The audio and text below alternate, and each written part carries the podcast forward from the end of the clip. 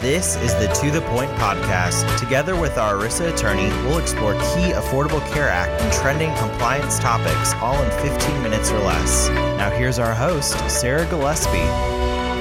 Hello, welcome to another To the Point podcast. We're glad to have you join us again. This time, we want to talk about some new DOL extensions. Uh, well, they're not new; they've actually existed for a year, and um, we're going to have Stacy tell us a little bit more about how long that year really is. But anyhow, I, before we jump into what's called the outbreak period and what we're going to talk about in today's podcast, um, I want to ask Stacy to break a couple of things down for us. So first, Stacy, thanks so much for joining us again. We can't do this without you. Um, here. Okay, so I have a couple of questions before we even get in. So many people are confused on what the outbreak period is versus the national emergency versus the public health emergency. So, before we talk about the outbreak period, which is kind of what um, today's topic is, what are those three? What are the differences between them?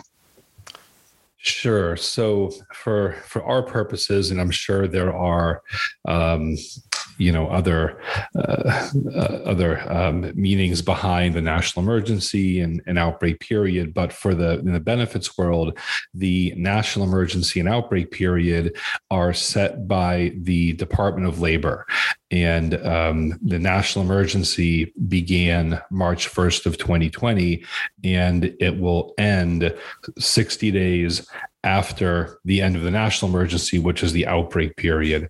So basically, this um, national emergency and outbreak period together is the period that began March 1st of 2020 um, and ends 60 days after the end of the national emergency. And so we are still in the national emergency right now at some point in the future, the Department of Labor will end the national emergency, and then 60 days later will be the end of the outbreak period. And then um, these um, deadline um, dates will come back into effect that we'll talk about. So that's the national emergency in the outbreak period, really governed by the Department of Labor. The public health emergency is set by Health and Human Services. That one, um, it gets re upped basically every 90 days. It's currently scheduled to expire. Um, I think it's uh, it might be April 30th, um, but it'll probably be re-upped again. And that one is relevant to um, some of the like coverage mandates under these varied COVID, various COVID relief bills, um, like the uh, requirement to cover testing for COVID with no cost sharing applies during the public health emergency. So um, that one also started March 20th, uh, March 1st of 2020, um, and it will kind of continue until ended by Health and Human Services. So whenever you you kind of hear about one um, that is expiring, that's probably the public health emergency one that is going to be re upped again for another 90 days. Um, the Department of Labor one, at some point in the future, there will be some finality to the national emergency um, in the outbreak period, but that that has not happened yet. Okay, so talking about the outbreak period, I know that for several weeks we've all been wondering what is happening with it. Um, when the federal officials suspended the deadlines that were related to COBRA, the HIPAA special enrollment rights, the claim procedures, and all last spring, I really think none of them probably anticipated that this national emergency would still be in place today. And so those suspended deadlines have continued. What's interesting is that by law, those deadlines could only be suspended for a maximum of one year. So it seemed as if a hard stop was coming February 20th, 28th, 2021, because all of these were enacted March 1st of 2020. But in true government fashion, on the last business day before February 28th, so last Friday, today is uh, March 5th, the DOL released clarification of their guidance indicating that these timelines actually apply on a case by case basis. So, Stacy, can you elaborate on this? What does this mean?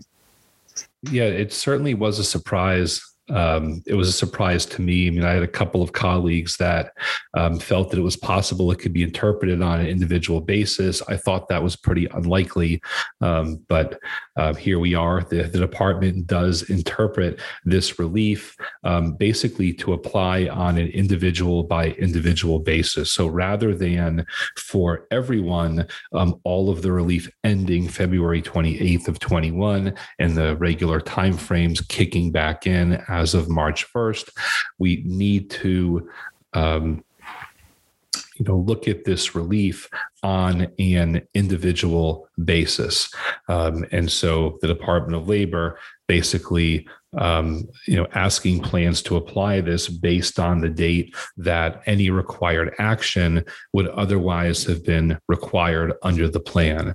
And so basically the way it's going to work is that the timeframes um, that you have to do things like make a HIPAA special enrollment request, um, elect COBRA, pay for Cobra, notify the plan of a Cobra event, um, certain claims deadlines, all of those deadlines are suspended during um, in, until the earlier of one year from the date that the individual was first eligible for relief, or 60 days after the announced end of the national emergency, which is the end of the outbreak period. And then once the deadlines expire, um, any regular deadline that would have been become due will then begin to tick. So if you had 30 days to notify the plan of a special enrollment event and your um, in you know say the birth of a child occurred during the national emergency, um, you'll have um, 30 days once your relief period ends to enroll that child. Do you think that we could go through a couple of examples using dates to better illustrate how this might work? Sure, um, we can do a couple of examples, and it, you know, it's it's it's going to be very fact specific whenever you're doing this in practice with an employee. And I, I think the message is going to kind of be that for the next year or so, um, be very careful about denying requests for enrollment, um, and you really just take a, a, very close look at the the facts as to why there was delay. Um, but one example would be if you have an employee whose last date to elect Cobra was March 1st of 2020, they have until the earlier of March 1st of 2021 or the end of the outbreak period to elect Cobra. And so as another example, if you just roll that forward one year, that if the last day that someone would ordinarily be required to elect Cobra um, is March 1st of 2021, they have until the earlier of March 1st of 2022 or the end of the outbreak period to make an election. So, uh, clear his mud probably and i know it's kind of hard to follow dates um, during a, a podcast but um, if you do have employees that are are seeking to exercise their special enrollment rights or anything to do with cobra and they're outside of the regular time frame um, talk to sarah. She'll get in touch with me if need be and you know we'll kind of help you help you through the process before you deny someone entry to the plan Definitely. Yeah. Always better to reach out and question, run through it with me than just to, you know, decide on your own if you think you have any question about, whether it could work or not. Um, but okay, Stacey, let's talk about Cobra and premium p- payments that would be retro are related to a retro enrollment. I have read that it's possible that the one year suspension also applies to the premium payments, which was kind of new for me. At least I wasn't thinking about it like that.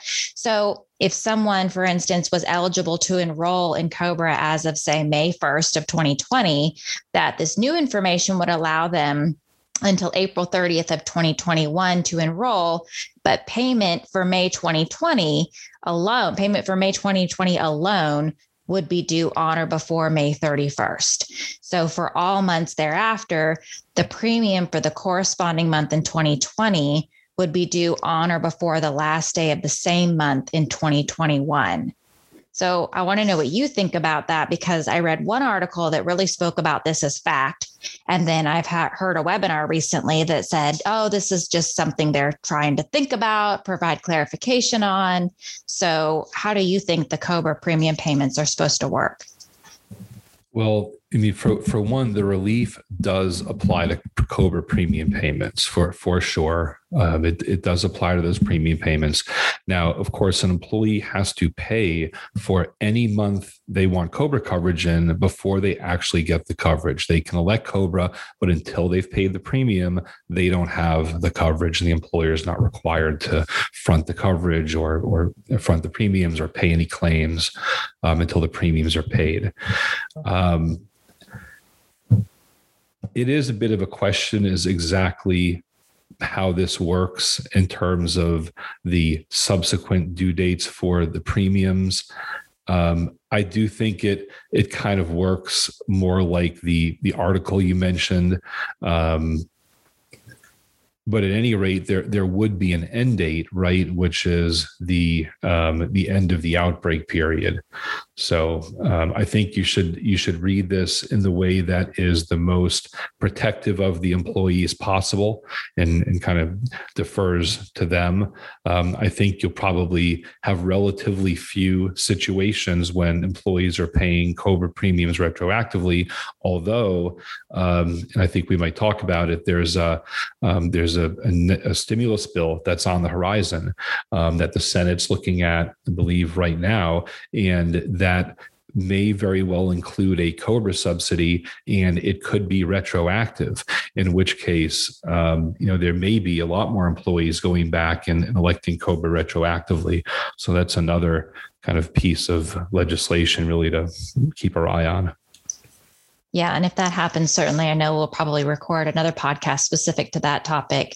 But I guess the information for the employee in this situation would be that if you've got ret- uh, claims that were, you know, nine months ago, that in order to get those claims paid, you have to have paid your premium payment. So even if it does work that you could wait 12 months to submit your premium payment, like if you wanted to wait until May 31st to pay for May 2020, your claims that might have been incurred in July or August of last year aren't going to be paid until you've paid your premium.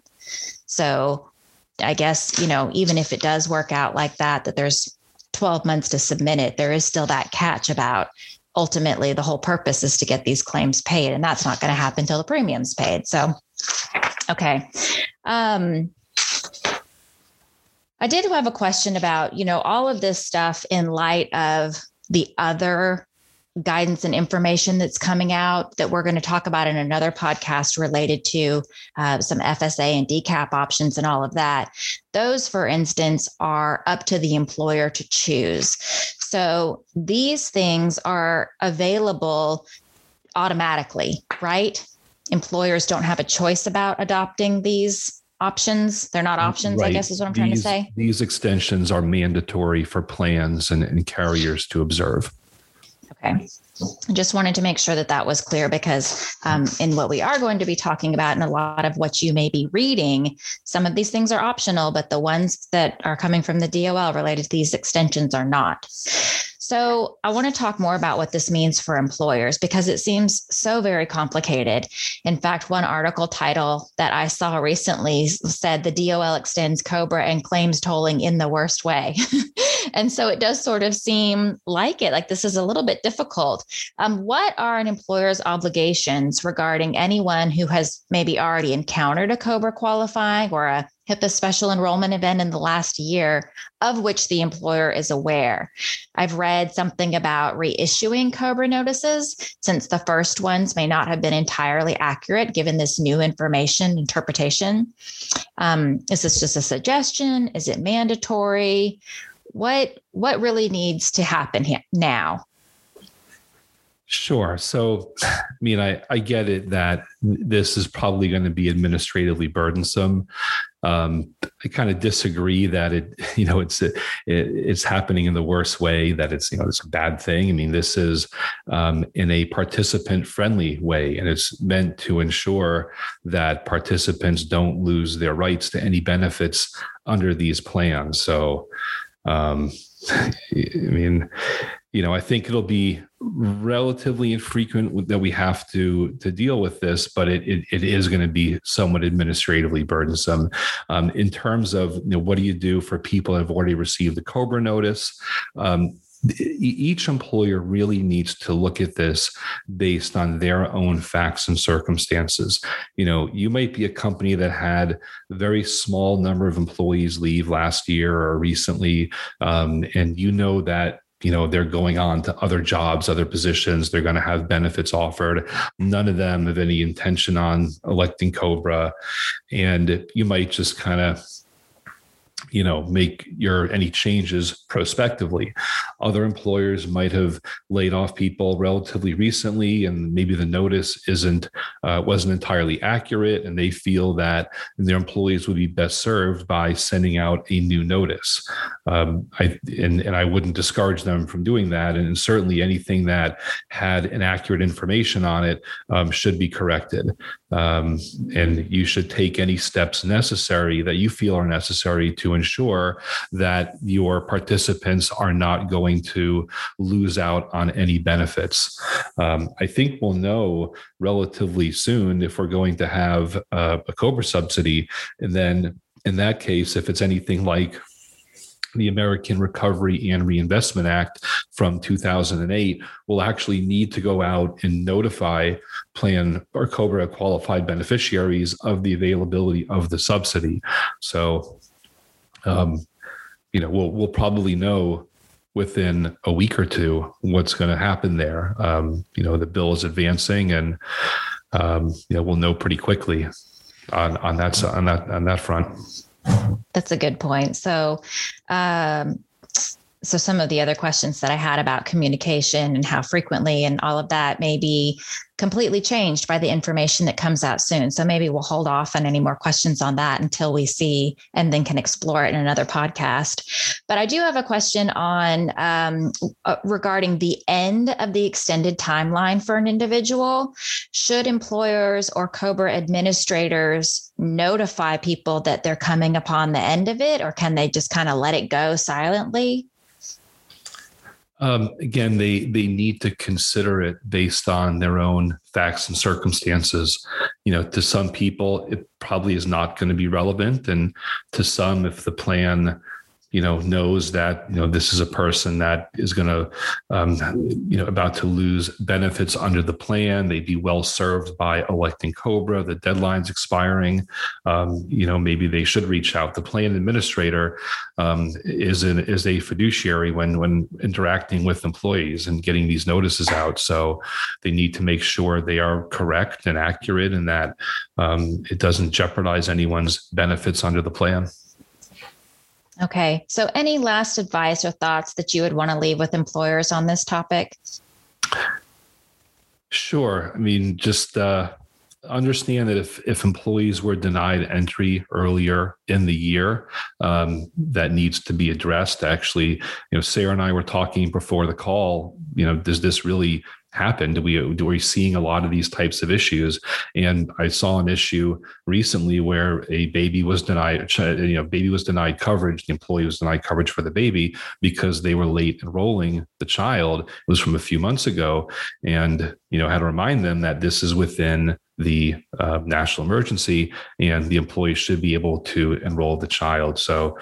Um, it's just a matter of being aware that these um, extensions are out there. And um, anytime somebody comes there a little bit late, just make sure you uh, you really kind of consider this guidance um, before denying coverage.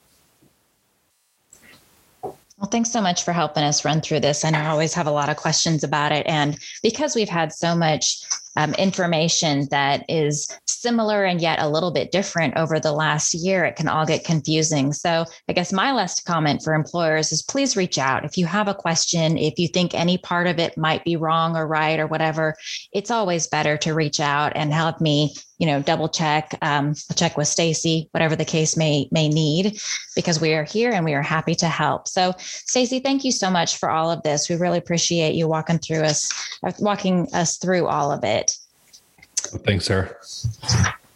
Please join us for another podcast. We love to help you with anything and everything related to benefits.